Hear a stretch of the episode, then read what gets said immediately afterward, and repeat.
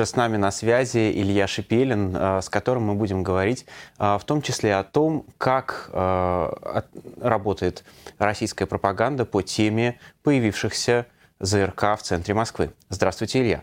Здравствуйте, Максим. Я смотрю, у вас еще и работа телесуфлера оптимизировалась. Ну что ж, рад приветствовать вас и ваших зрителей, но лучше всего, кстати, как бы, давайте поговорим не про оптимизацию, а поговорим про урбанизацию в Москве в ее новом изводе. У нас э, была такая идея. То есть вы тоже думаете, что это арт-объект, Илья? А, безусловно, но просто велодорожки – это дело прошлого, парки – это дело прошлого. А вот а, панцири а, ПВО, э, противовоздушная оборона, которая теперь устанавливается в Москве, мы знаем как минимум о двух объектах в центре города на Таганской, да, и на здании Министерства обороны вот поставили эти замечательные установки, хотя глава МИД э, Лавров недавно заявлял, что украинцы сами виноваты в том, что э, целый подъезд был уничтожен э, жителей в, город, города, в городе Днепр, а, потому что украинцы нарушают правила войны. Они устанавливают внутри городов средства противовоздушной обороны. Но вот в Москве прислушались к словам Лаврова и решили, ну, раз он так характеризует действия украинцев, мы будем поступать так же, мы будем размещать, будем делать больше, будем делать лучше. Ну и вот, э, да, конечно, в интернете э, ходит много разговоров, что война, которую собирались проводить на территории Украины, она вот э, собирается проводиться на территории Москвы, и Кремль к этому готовится. Вы меня спросили бы, а вот как пропаганда на это реагирует? Вот я как раз это и спрашиваю, я. Да, да, да, безусловно, потому что вчера появились фотографии вот этих двух объектов, сегодня стало известно, что в Одинцовском районе, нет, не в Одинцовском районе, но, в общем, в 10 километрах от э, резиденции Путина в Новоогарево вроде бы появился еще э, один такой панцирь. Э, но я вот про геолокацию точно не могу сказать, но вот сегодня такое видео тоже гуляет по интернету. Э, и э, пропагандисты первого ряда пока делают вид, что ничего не произошло. Э, то есть э, депутаты Госдумы э, говорили еще вчера, комментировали и сегодня, повторяли, что скорее всего это фейк какой-то. Хотя Э, это конструкции ну, на, на зданиях Москвы, в общем, и видео такие вряд ли можно будет делать. И прохожим, которые мимо них идут, э, мимо этих домов, где на крыше можно заметить этот панцирь, вряд ли скажут, что «О, это фейк там размещен, это, э, это фотошоп». А, поэтому не знаю, как они с этим будут поступать, и пропаганда первого ряда молчит, но вот мне понравился а, комментарий а, военного обозревателя в ТАССе, это полковник в отставке, Литовкин такой, он сказал, что ну это вообще-то понятная практика. Знаете, Максим, для чего нужно там ПВО? Для чего? Ну, потому что вдруг самолет будет лететь над Москвой, и у него сломается двигатель, и он начнет падать. Вот его нужно будет сбить тогда.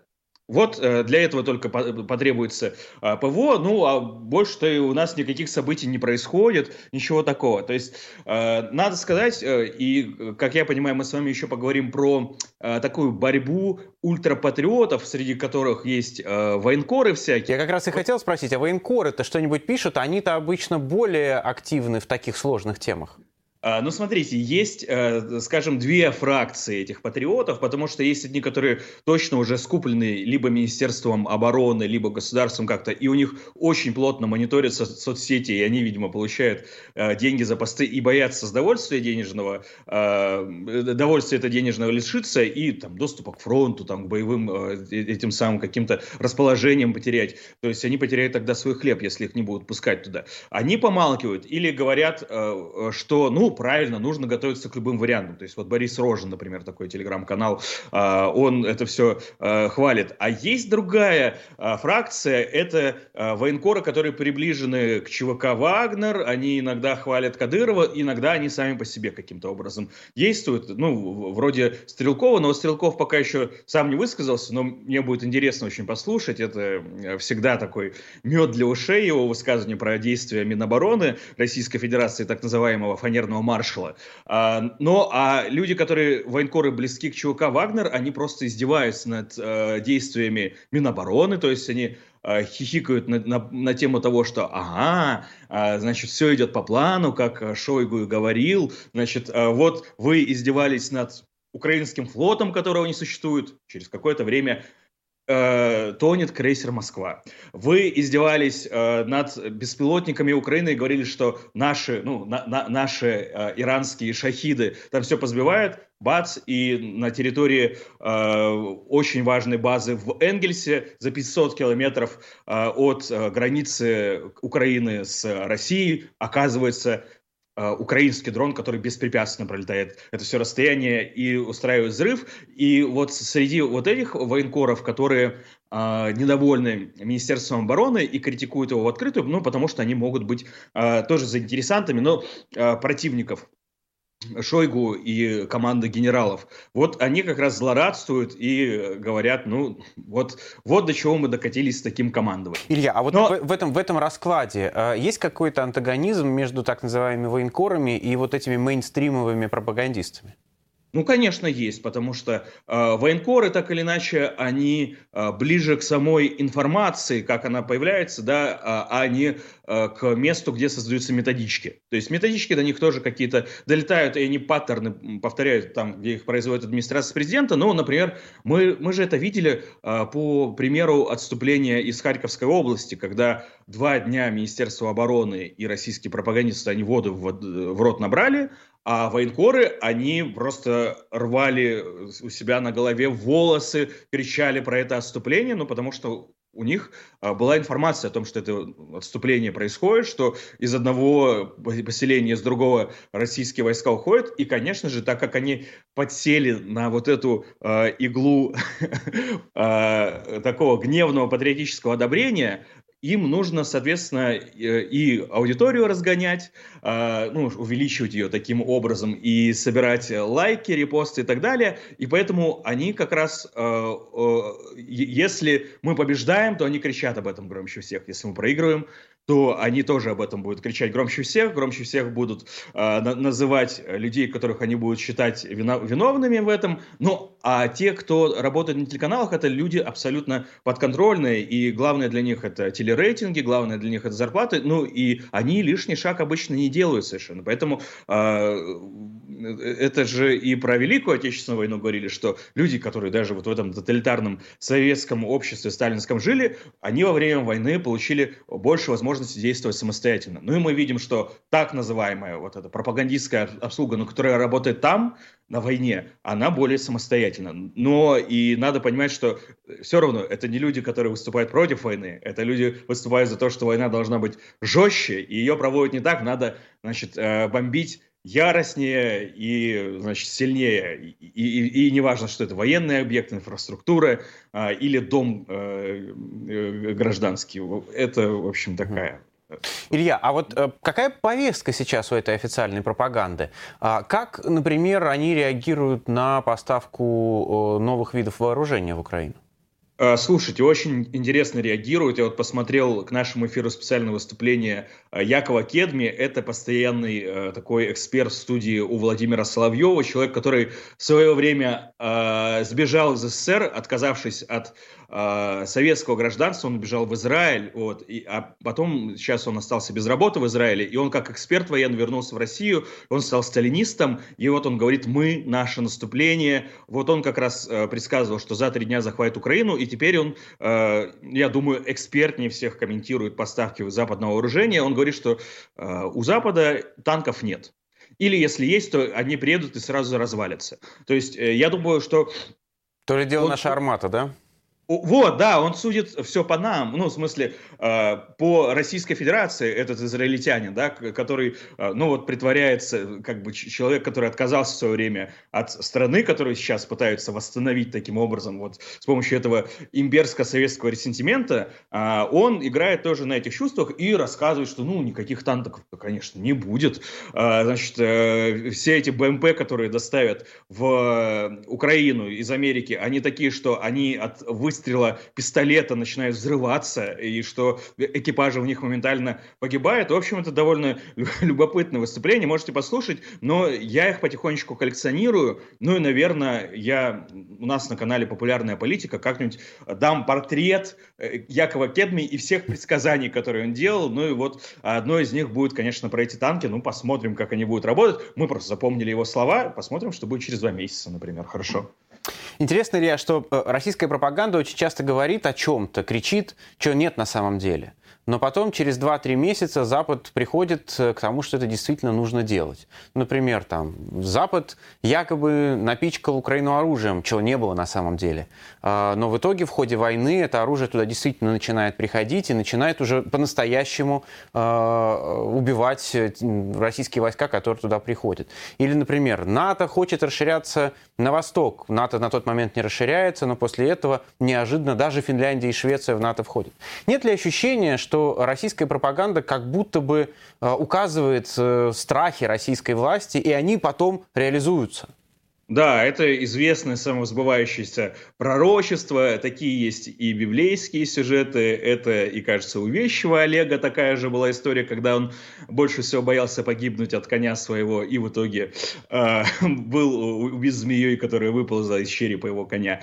Э, ну и да, здесь, наверное, точно такая же история с самосбывающимися пророчествами, но они, конечно, умножаются и на эффект действия российского государства, когда как мы знаем по физике, каждое действие вызывает противодействие. И если ты вдруг начинаешь э, раки... Э, Украину забрасывать ракетами, там оказывается э, техника, которую Украине поставляют, хотя раньше Украина не нуждалась в этой технике, не нуждалась в военных экспертах западных, да, и, и, а теперь, в общем, Россия сама поставила э, это Украине, ну и пропаганда, да, она в итоге сама начинает этим кормиться. То есть, э, если вот наверняка вы слышали или видели, да, что-то связанное с интервью у Дудя, которое было со Скаром Кучерой, потому что вот это как раз классический пример, как воздействует пропаганда, когда э, Российская Федерация делает какое-то действие внешнеполитическое или военное, на него отвечает Украина и Запад, в результате чего погибают российские солдаты, российские граждане, да, то есть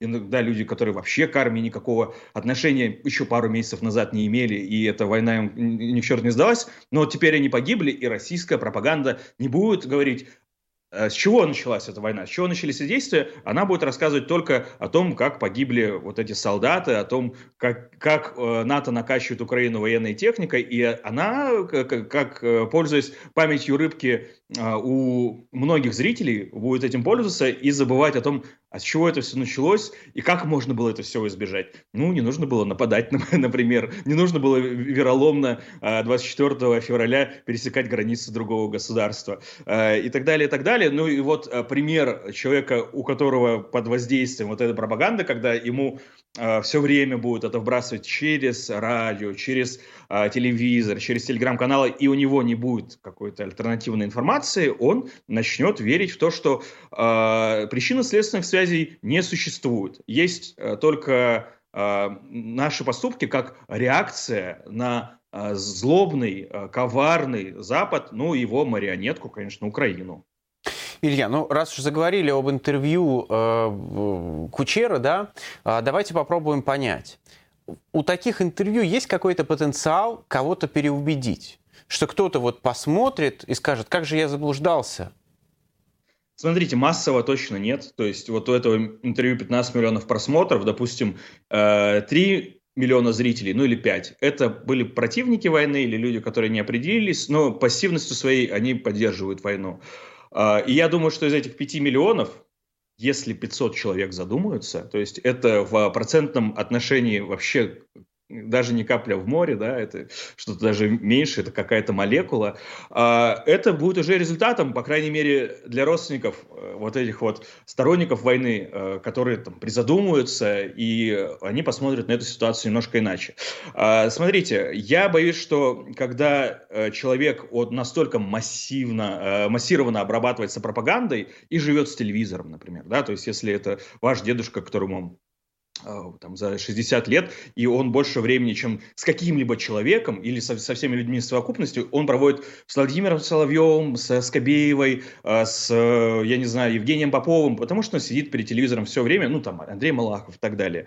И поэтому даже вот эти а, часы разговора, когда вы пытаетесь что-то ему заказать, что-то показать, э, э, какие-то факты и так далее, это будет ничего просто по сравнению с десятками часов, сколько в неделю наматывает э, глаза этого человека, когда он смотрит эту пропаганду. Поэтому здесь сложно будет что-то сделать. Но вот для людей, которые не определились или вообще не задумывались, наверное, это интервью может произвести какой-то эффект. Сейчас мы видим э, то, что уже произошло, почему э, невероятно такой спрос, хотя неделю назад, я думаю, большинство наших зрителей вообще не знали, кто такой Оскар Кучера, ну, там, может быть, представляли, как он выглядит, но э, я просто напомню, это человек, у которого главные актерские работы работы, а он актером себя представляет, это сериал «Солдаты» и «Улицы разбитых фонарей» 13. Ну нет, еще разбитых... клип Ирины Дубцовой.